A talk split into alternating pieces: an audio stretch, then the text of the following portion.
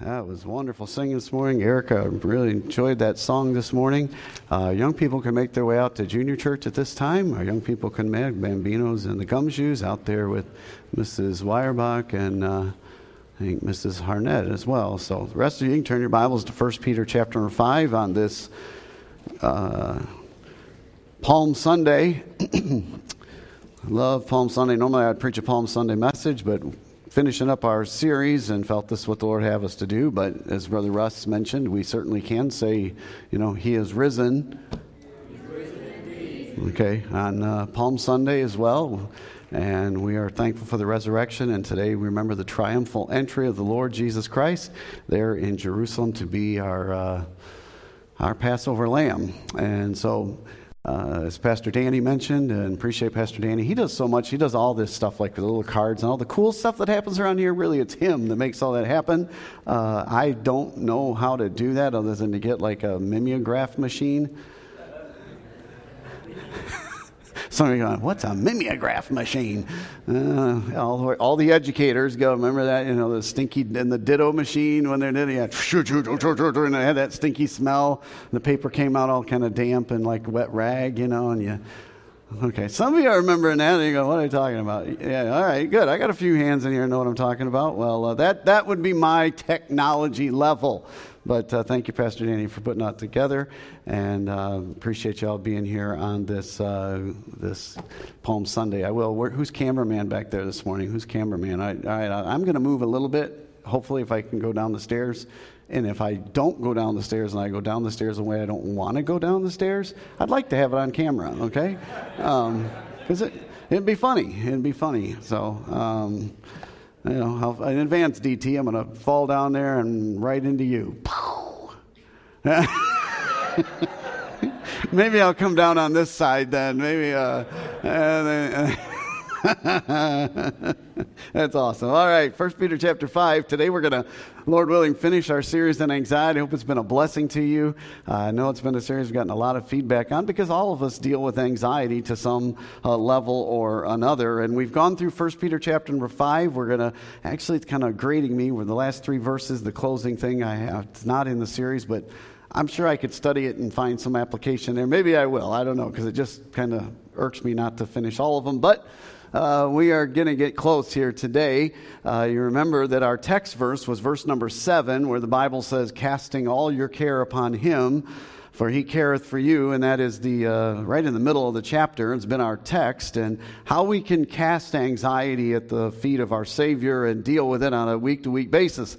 Last week we looked at how can we battle anxiety in verses 8 and 9, where we are told to be sober and to be vigilant, and in verse 9 uh, that we're to resist steadfast in the faith because, as verse 8 tells us, we have an adversary, uh, Satan, as he walks about roaring. And uh, I know last week, nobody remembers what I said last week other than everybody told me this week they thought it was funny that I got peed on by a tiger. So I appreciate that. Do you remember that?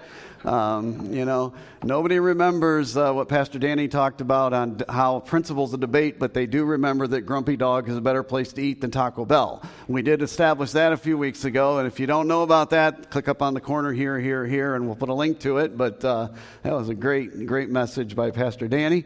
Uh, but we've been reminded that we are to be sober, be vigilant, and we're to be resisting. And uh, today, as we finish this up, maybe as the scripture lays out here, the, maybe this is the best for last.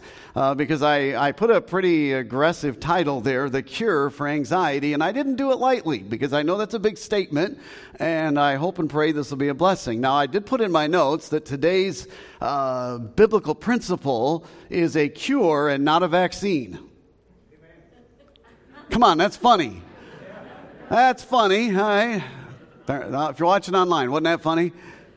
It's a cure. It's not a vaccine. I remember the, the woman that was uh, had all the issue of blood that the Bible records back in Mark chapter number five, uh, verse 26. A certain woman which had an issue of blood 12 years and had suffered. There's a really right word. Suffered many things of physicians. How true, how true. Is the Bible not relevant to today? Right? And spent all that she had, and there was nothing bettered but grew worse. And everybody who's been to a lot of doctors says the only difference is today we have universal medical coverage. along with five and ten thousand dollar deductibles. Yeah, I can tell the people who actually uh, pay deductibles and know. Uh, yeah, it's so great to have insurance, isn't it? And then 10 grand come out of your pocket. Oh, thank you very much, Mr. Obama. All right, there's my politics for the day. Um, but today, I'm going to give you a 100% guarantee if, if this biblical medicine is applied, it works.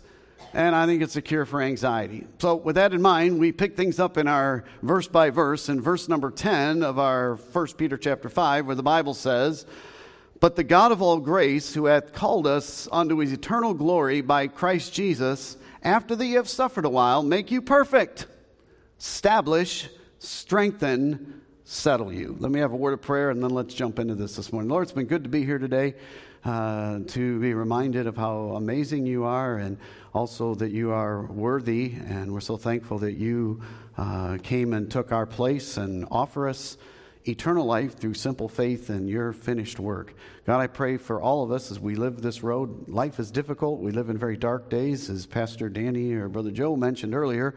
Um, but uh, give us the just give us the strength to be a bright light in these dark days. And God, as we oftentimes deal with very heavy levels of anxiety and fear and panic, um, Lord, I pray that your word would be a source and that your strength in our life would help us to shine even brighter in these dark days.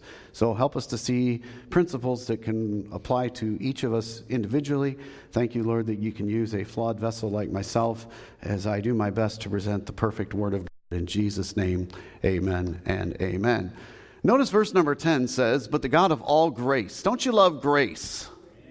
And I love grace. Now, we focused on this a little earlier in our, in our series. Uh, matter of fact, the one I entitled Getting Over Anxiety or Getting Over on Anxiety, back in verse 5 and 6. Remember there at the end of verse 5, it says, For God resists the proud, but gives grace uh, to the humble. Therefore, verse 6, Humble yourselves, therefore, under the mighty hand of God, that he may exalt you in due time.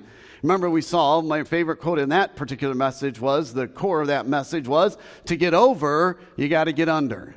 To get over, you got to get under. You need to be under the mighty hand of God in the place that you ought to be if you want to deal and get a handle on an anxiety in your life. So, I put in my notes, so grace is the cure for anxiety, right? No. Um, I got some people that that was a trick question. I watching online. I got some. I think I heard Matt Swafford over there. I think I heard. I know that voice. Yeah, yeah. Um, I, I, I, love grace. Now, matter of fact, here's the truth. You know, I first began med- meditating on these verses a couple weeks ago and working on this outline. I actually wrote an entire outline with grace being my primary focus, and then I set it down for a day. If you don't know, one of my dear friends passed away this week, and we had some things go on, and so I, I had to kind of break my normal pattern and set some things aside when I got back to it, um, I came with a fresh perspective and I started to work on that outline, and the Holy Spirit said to me, No, you got it wrong. No, you got it wrong. Now, I had a little argument with the Holy Spirit. I know you never do that, but every now and then I said, Lord, I think I see this pretty clear. And Lord said, No, I don't think you do. Uh, and I said, No, I think I do. It's a pretty good outline. I've already got it written. Why would I want to start all over again? And I said, Well, I'm not asking if you want to start all over again. I'm telling you you got it wrong. I said, Okay, Lord, I guess I got it wrong. So I started all over again. Uh, I, the Holy Spirit said, No, grace is not the cure. Read it again. So I did. I didn't understand. So I thought to myself, what would I do? So what I did, a matter of fact, I think I actually brought it somewhere here. Maybe, oh, yes, I did bring it with me. Uh, little pieces of paper by my nightstand, you know, pearl of wisdom here. If you have a great idea in the middle of the night, you think to yourself, I'll remember it in the morning. No, you won't. So, you know, wake up and write it down right then and there. And all the old people said, Amen. Yeah, amen. You know, I know when you're young, you say, oh, I remember. Well, yeah, well, I'm, no, I don't even remember remembering, so I don't know if I ever did. But here's my little piece of paper, and, and I, what I did is I diagrammed the sentence. Now I think Allie took a picture of this so you can see. Nerd with a capital N right here. Um, you know, I was an English minor, and actually, this if my if my uh, my college English professor is uh, watching this. Actually, I diagrammed it incorrectly. This is actually incorrect. I had to redo it because as I studied, I go, that's not that. That, not where that goes. But uh, it's a picture of what I did. Matter of fact, I, I wanted to do it so bad I went farther than that. And I not only diagrammed it in English, but then I went into the Greek and I diagrammed it in the Greek. My Greek professor would be happy with me doing that. That's right. I, I did that. And I will tell you, If they ever told you in high school it doesn't matter if you can diagram sentences, it does. It helped me out a lot because after I did that diagram, I went, bling, I see it now. Because the subject of verse number 10 of the subject of that sentence and by the way it is a what we refer to in english as a complex sentence because it has one independent clause with at least one or more dependent clauses. You put that together that makes it a complex sentence. Now if it had two independent clauses and two or more dependent clauses it'd be a compound complex sentence. I figure if you're watching online if they, they understand this you know downhill from here. We got we got it made uh, um, I, I diagrammed it. And the, the subject of the sentence in verse number 10 is, But the God of all grace. Of all grace is a prepositional phrase modifying the subject, which is the word God, theos. God. Grace is not the cure for anxiety, God is. Ooh, that's good. Grace is not the cure for anxiety, God is. But the God of all grace. Woo. Who, notice we read on.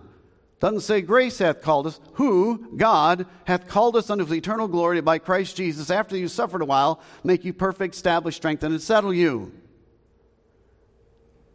Then notice the next verse, if you want to put this in finality. To grace be glory and dominion forever and ever. Is that what it says? No. To him be glory and dominion forever and ever. Amen. You see, grace, if I were to ask you this morning and say, well, what is, what is grace? I think most of us would use a, a very common phrase, which is a good one. Grace is unmerited favor. Uh, in the Old Testament, probably the best word for grace is the word loving kindness. Uh, but the reality about grace is uh, someone like myself, I can give grace. Now, I'm not real good at it, but I, and I should do it. You know, Matt Swafford can give grace. Um, Brock, okay, let's find somebody else. Jason can give grace. Um, even DT might be able to give grace. See, this morning I thought is a demonstration of unmerited favor, of loving kindness that I would give a gift to DT this morning. Now, my legs are stuck. I still feel them, so I don't think I'm going to fall over on you this morning. That'll, that would happen a little bit later. So I brought, I brought a little gift this morning just for, just for DT. And, um, you watch this. I, I, uh, uh, yeah. Where's the Auburn fans, you know? I, I want some booing going on here. Where's the Auburn fan said?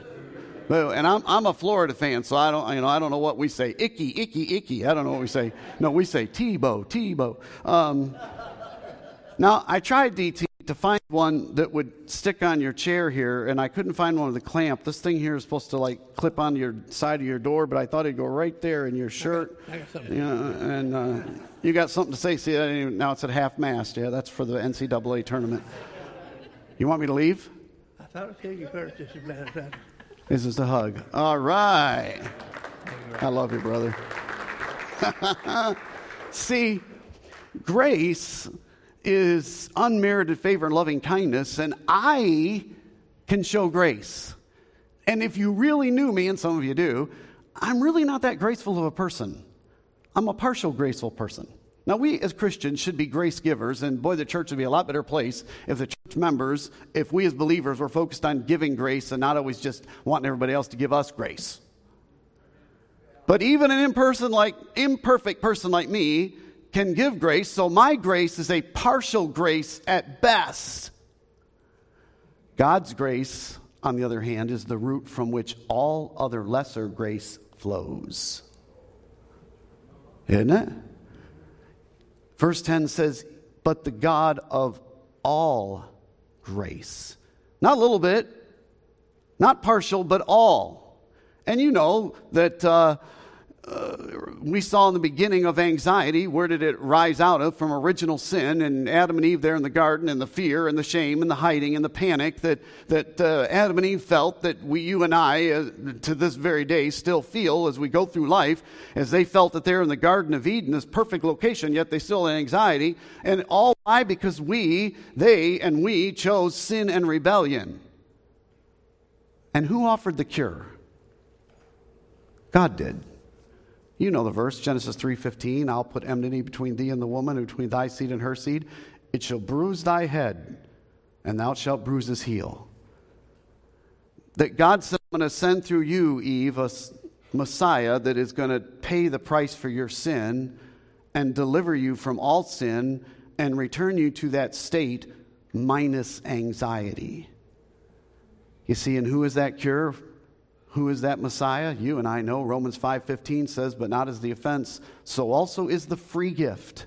For if through the offense of one many be dead, much more the grace of God and the gift by grace, which is by one man, Jesus Christ, hath abounded unto many."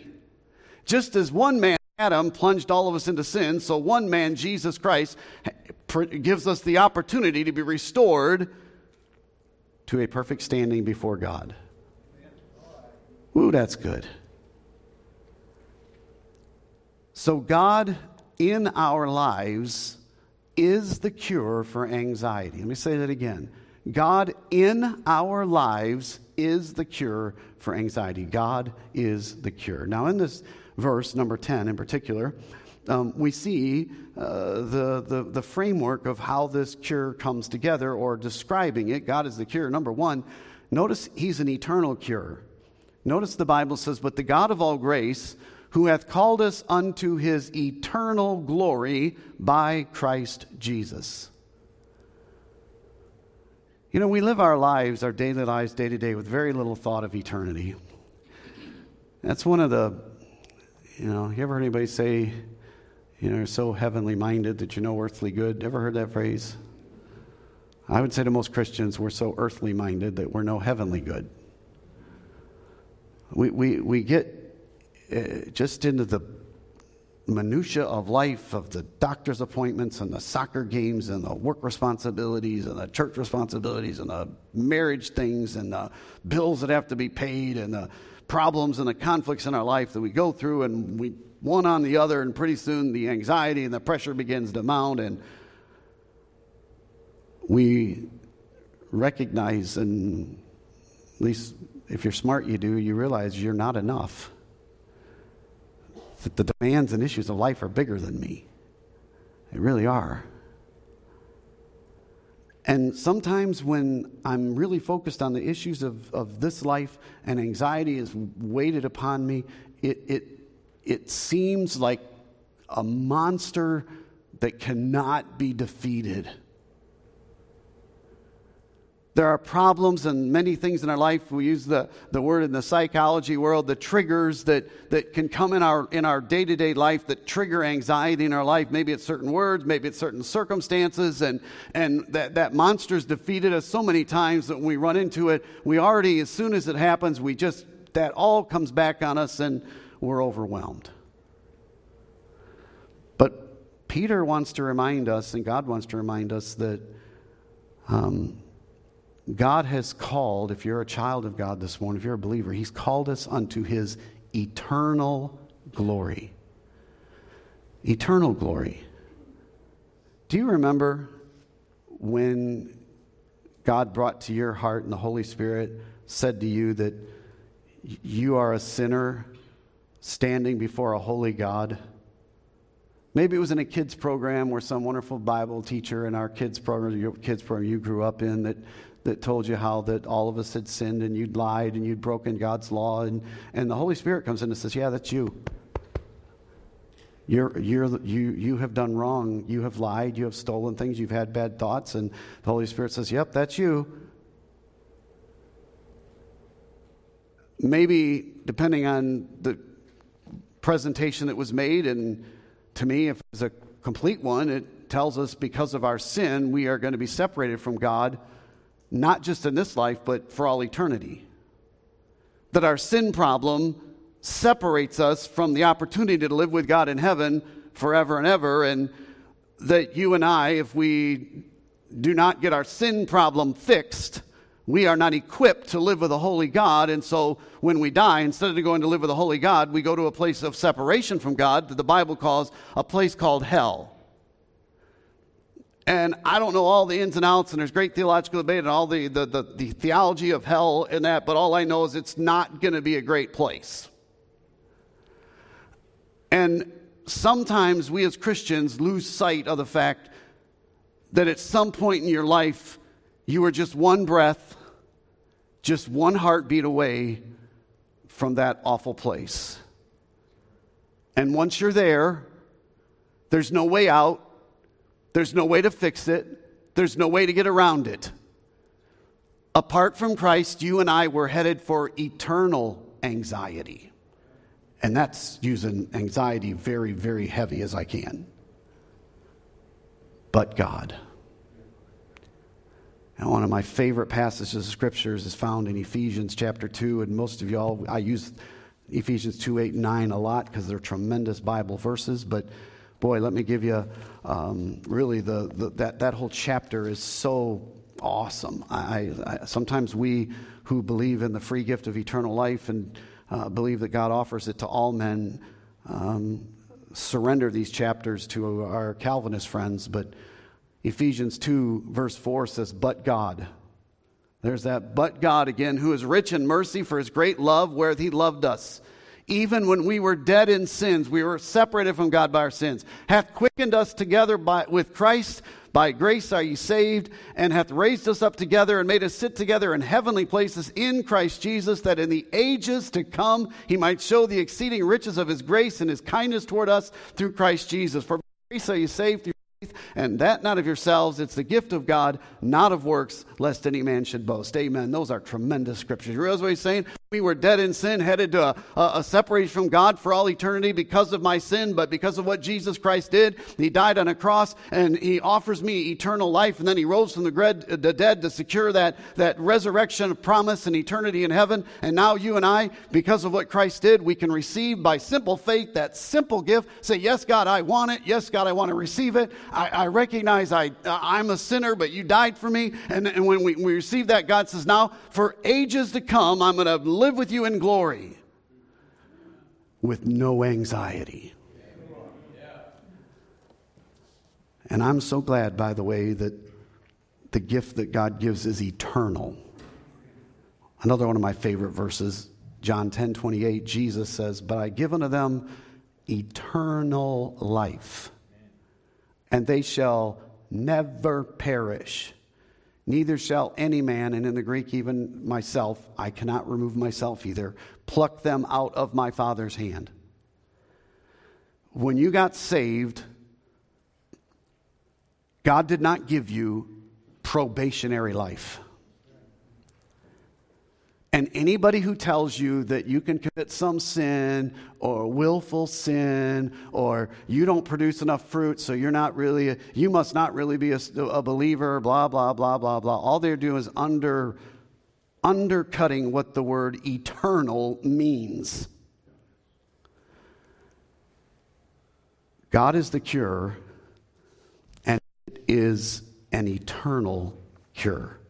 Secondly, as we go on in our verse, not only is an eternal cure, he is an eternal cure, he is a temporal cure. All right, notice in verse number 10, we go on, he says, Who hath called us unto his eternal glory by Christ Jesus, after that ye have suffered a while. After that you suffered a while.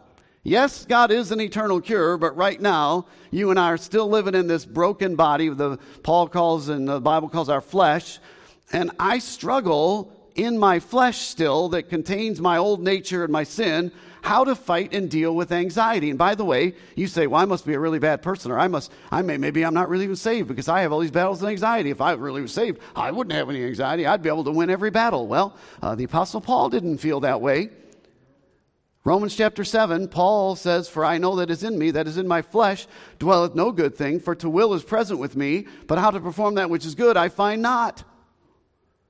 Paul wrestled with this whole idea too is I want to do the right thing and I know I should, but boy, sometimes it gets the better of me. because this flesh is strong. You see, in this life, we and you and I will suffer. Whoever told you differently?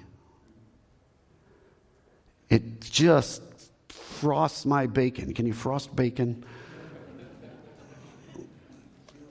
I was watching some guy the other day that a friend of mine is mixed up with, and he was a prophet. He was prophesying, you know. Might be like me going down here and go, I'm getting a word of prophecy here to DT, you know. Here's my word, DT, you struggle walking. Come on, that, that, that, he's in a wheelchair. Bunch of frauds that get on TV and sell people's dreams and hopes on a bunch of fake stuff. No, life in this broken body and in this broken world is hard and hurtful. Peter, earlier in this very letter, in 1 Peter, this letter to these believers who were undergoing persecution and a lot of suffering, remember what he said just back in chapter 4, verse 12 Beloved, think it not strange concerning the fiery trial which is to try you, though some strange thing had happened unto you. They're like telling him all his problems, and Peter goes, Yeah, sounds about right. Why do you think this is strange? Second Peter chapter 3 says, Yea, all that will live godly in Christ Jesus shall suffer persecution. All of us in this life, regardless if you're a Christian or a non Christian, you're going to suffer. Whether you're a, a, faithful Christian with a living faith or you're a Christian with a dead faith, and by the way, that's very possible. And you say, How's that possible? I bet you did it. I did it. Yeah, it's very possible in the, in the sense that I'm not actively living my faith. That there has been a season of my life, and maybe in your life, where you took your faith and you were maybe a little disillusioned with God and things didn't go the way, and you kind of set your faith on the side and you weren't really committed to what God wanted you to do. You weren't seeking God's direction. We've all been there.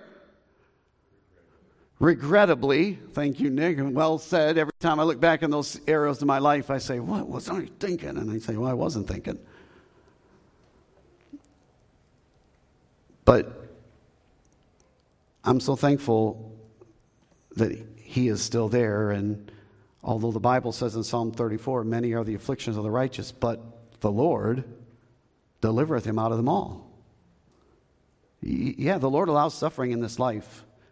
And by the way, I'm getting a little older, and I would submit to you the only way we really learn, and the only way that one of the most effective way God gets our attention is through the problems in life. I think if most of us, if we didn't have problems in our life, we'd blow God off every, every day. But when the big problems come, somehow we seem to be seeking God a little bit more. Which is better for us? No problems and living independent of God, or problems and seeking God? Well, I think I know what side of that God came down. It's what drives us to our knees and to our Savior. And I'm so thankful the Bible says in Psalm 46 God is our refuge and strength, a very present help in trouble. I'm so thankful. Psalm 61, one of my favorite verses of Scripture, verses 1 and 2 to Hear my cry, O God, attend unto my prayer. From the end of the earth will I cry unto thee when my heart is overwhelmed. Lead me to the rock that is higher than I. Oh, that's good stuff. Now, I know what you're saying because I, I know what you guys are thinking. I'm, woo, I'm prophesying again here. Some of you think, hey, I prayed and God didn't seem to be there. You know what? There's been a lot of times in my life when I've cried out to God and I've been really overwhelmed, and from my physical senses, I couldn't tell God was there or not. You're not alone in that. Why would God do that? Because you know, at some point, when, when it's all alone, and you're going to have to come down to this fundamental truth Am I going to believe what God says about himself? And he's proved himself over and over at a time when I don't feel him and I don't, I've prayed and God didn't answer my thing, so he must not be there, so I'm just giving up on God. No, God is testing you. Do you believe him?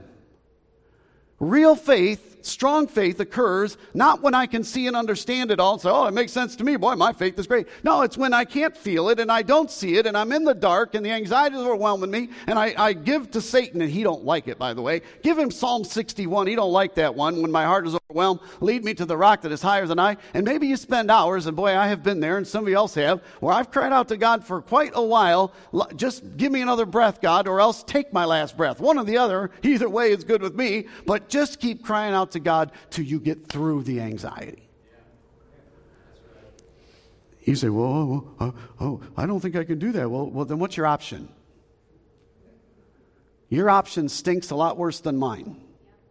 Because I have found, living in this planet for a few decades, that God's way is best. He's a temporal cure. Aren't you glad that the Bible says that he's our, he's our shepherd? You know, again, I don't give this scripture lightly or just because it's a great verse of scripture. I give it because I think it makes a lot of application here when it comes to anxiety. This is another scripture I'd keep close Psalm 23, the whole thing. The Lord is my shepherd, I shall not want. He maketh me to lie down in green pastures. He leadeth me beside the still waters. He restoreth my soul. He leadeth me in the paths of righteousness for his name's sake. Yea, though I walk through the valley of the shadow of death, I will fear no evil. Why? For thou art with me. Thy rod and thy staff, they comfort me. Thou preparest a table before me in the presence of mine enemies, anxiety. Thou anointest my head with oil, my cup runneth over. Surely goodness and mercy shall follow me all the days of my life, and I will dwell in the house of the Lord forever. Boom. Drop the mic on anxiety. You see, it's a God is an eternal cure, He's a temporal cure, and then lastly this morning, He's a practical cure. Notice at the end of verse number 10 after you suffered a while, make you perfect, establish, strengthen, and settle you. By the way, that's where I was initially making my how grace, the work of grace, perfects us, establishes, strengthens us, settles you. And I went and studied all those words, but uh, you know they're they're very similar words. But the God of all grace, notice it says He is the one that makes you perfect. You couldn't earn it on your own; He had to do it. Jesus did it there at the cross, and then the great exchange. He takes my sin, God imparts to me his righteousness, and now in my judicial standing before God, I'm perfect. Da-da.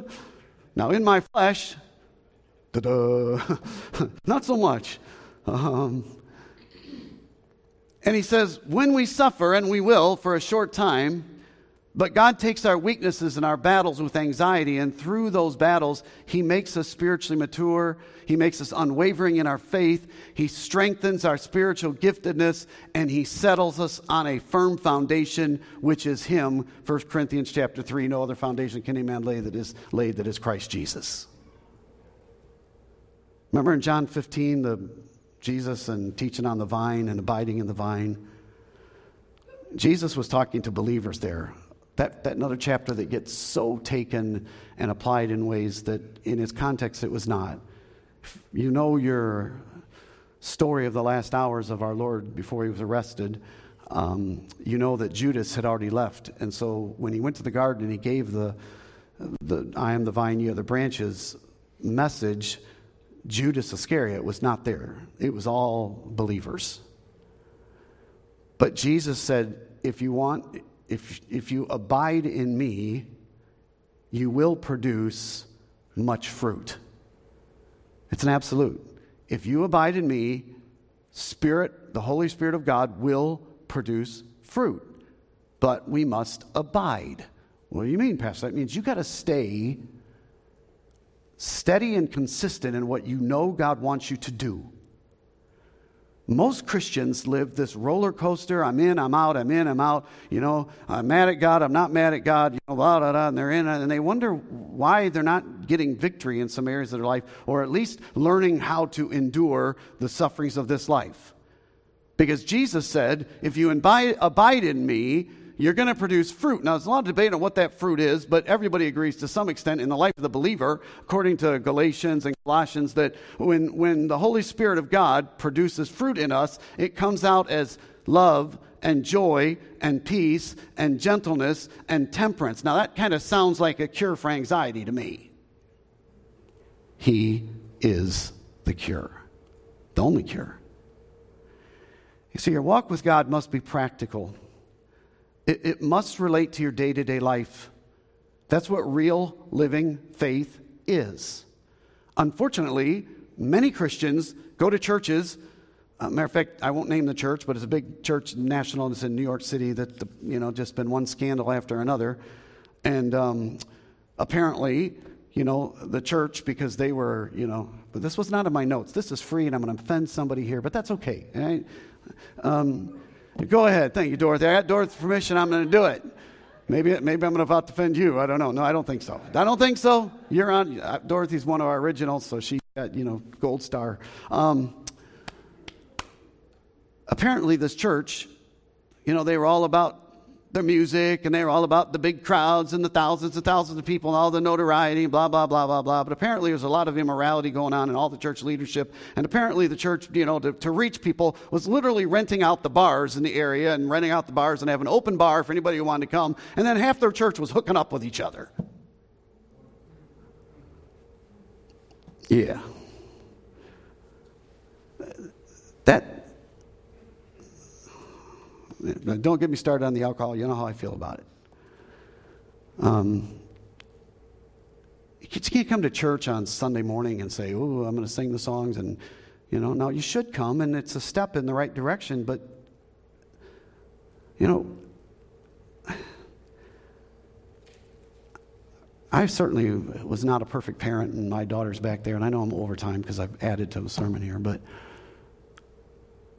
I think both my kids and our uh, Taza and Oliver as well, all in our house, lived in our house, would tell you that I was not a different person Monday and Tuesday and Wednesday and Saturday than I was Sunday. I was just as imperfect on Sunday as I was on Monday. but if you, as a parent, think that your kids don't see you're vacillating and that your faith doesn't really touch your real life, you are being deceived. They see it and know it. And it can't be just talk, talk, talk. Your faith gets really applied when the anxiety and the panic attack hits. You say, Does that mean I'm always going to win? No, sometimes you're going to lose.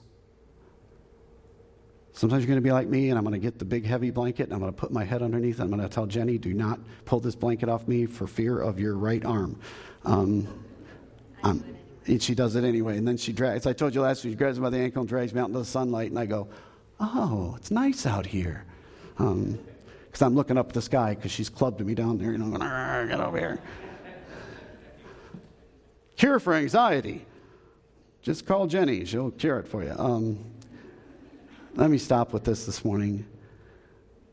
All these things are good, and that's why Peter ends this this paragraph in verse 11 by saying, To him be glory and dominion forever and ever. The glory belongs to him, not me. You know, anxiety at its core is a me problem. Ooh, this is not going to be popular either. I'm about to offend you again. But the reality is, when we are full of anxiety and panic, really the focus is me. I can't deal with this. I'm afraid. What do other people think of me? On and on, me, me, me, me, me. Now, we don't see it at the time, and I'm just as guilty. Please don't want to raise my hand. Please don't. You know, I'm in, I'm in that crowd. And even if, even when I'm trying to handle it right, it's still a me problem in the sense that it's my sin nature and my flesh that's producing some of this stuff. So it's a me problem when we get focused on bringing glory to God forever and ever, then we get the eyes off me and on to Him, and that is a great path to having dominion over anxiety in this life. Because at its core, when I'm overcome with anxiety, it has dominion. It's telling me when I can get up. It's telling me where I can go. It's telling me where I can't go. It's telling me who I can talk to and who I can't talk to. The, the anxiety has the dominion. And Peter says, let the glory and dominion be God's forever and ever. Amen. Starting now who has dominion in your life? Does the glory of God have dominion? Or does your fear and your anxiety? Because you can't have it both. To him be glory and dominion forever and ever. Now, I had an illustration all set out, but then one of y'all gave me another, a good one. And since Dorothy, you're already on my team this morning, uh, I'll pick on you more because you put it on Facebook. It's a public forum, and there it goes. I had a great illustration. It was okay illustration. I shouldn't say it was great, but I like this one better. Remember the other night we had that thunderstorm and the, th- the lightning? Boom, it hit us hard. We had some, man, it had some thunder boomers there just a few days ago. And I saw that uh, Stacy actually posted a a, a face uh, post she got, or I don't know, isn't it? I don't know what it was. A text message. Right. These young people screenshot our text messages. Old people, do you know they do that? I, am telling you. Now, they, now it says you can edit it. I I, am just totally lost. I, I'm just going to swear off texting altogether because it ends up here on the big screen. Mom had sent daughter after this terrible storm you know, like my daughter does to me. She doesn't send me one text. It goes bling, bling, bling. I'm still trying to get back to the first text. Would you young people like do a five minute timeout? If you're texting anybody over the age of 40, please give us a minute. I had to get that off my chest. It was giving me anxiety. But this is what Dorothy said in her first text God is so powerful, and boy, nothing like a lightning strike that reminds you how weak and pathetic we really are, isn't it? Then, zoom, second one, he could destroy this whole earth if he wanted to. True that. Then she said, third text, I am sure he's not happy with things down here. Double true that. But then I love her last one. But he is also patient and loving God who only wants the best for us and that is heaven. A lot of wisdom from a mom. Amen? He, God, is the cure for anxiety. Lord, thank you for the teaching of your word this morning. Thank you for the attentiveness of your people. And Lord, I pray that if there's one here this morning that's just overwhelmed in anxiety and been defeated over and over again, that they would recognize uh, the need to work on their relationship with you. Maybe I'm talking to somebody online or somebody here that you've never trusted Christ as your personal Savior. You've never established a relationship with God, so uh, it's impossible for Him to give you victory in these areas. And my dear friend, if that's you, if you're unsure if you're on your way to heaven, um, the Bible says in Acts chapter 16, believe on the Lord Jesus Christ and thou shalt be saved. Would you just trust him? The Bible says he died for your sin and then he rose again that he could offer you a gift, this gift of forgiveness and eternal life. If you'd simply by faith say, Yes, Lord, I want to receive it, and I believe by faith you'll give it to me. Would you do that this morning? But how about it, dear Christian?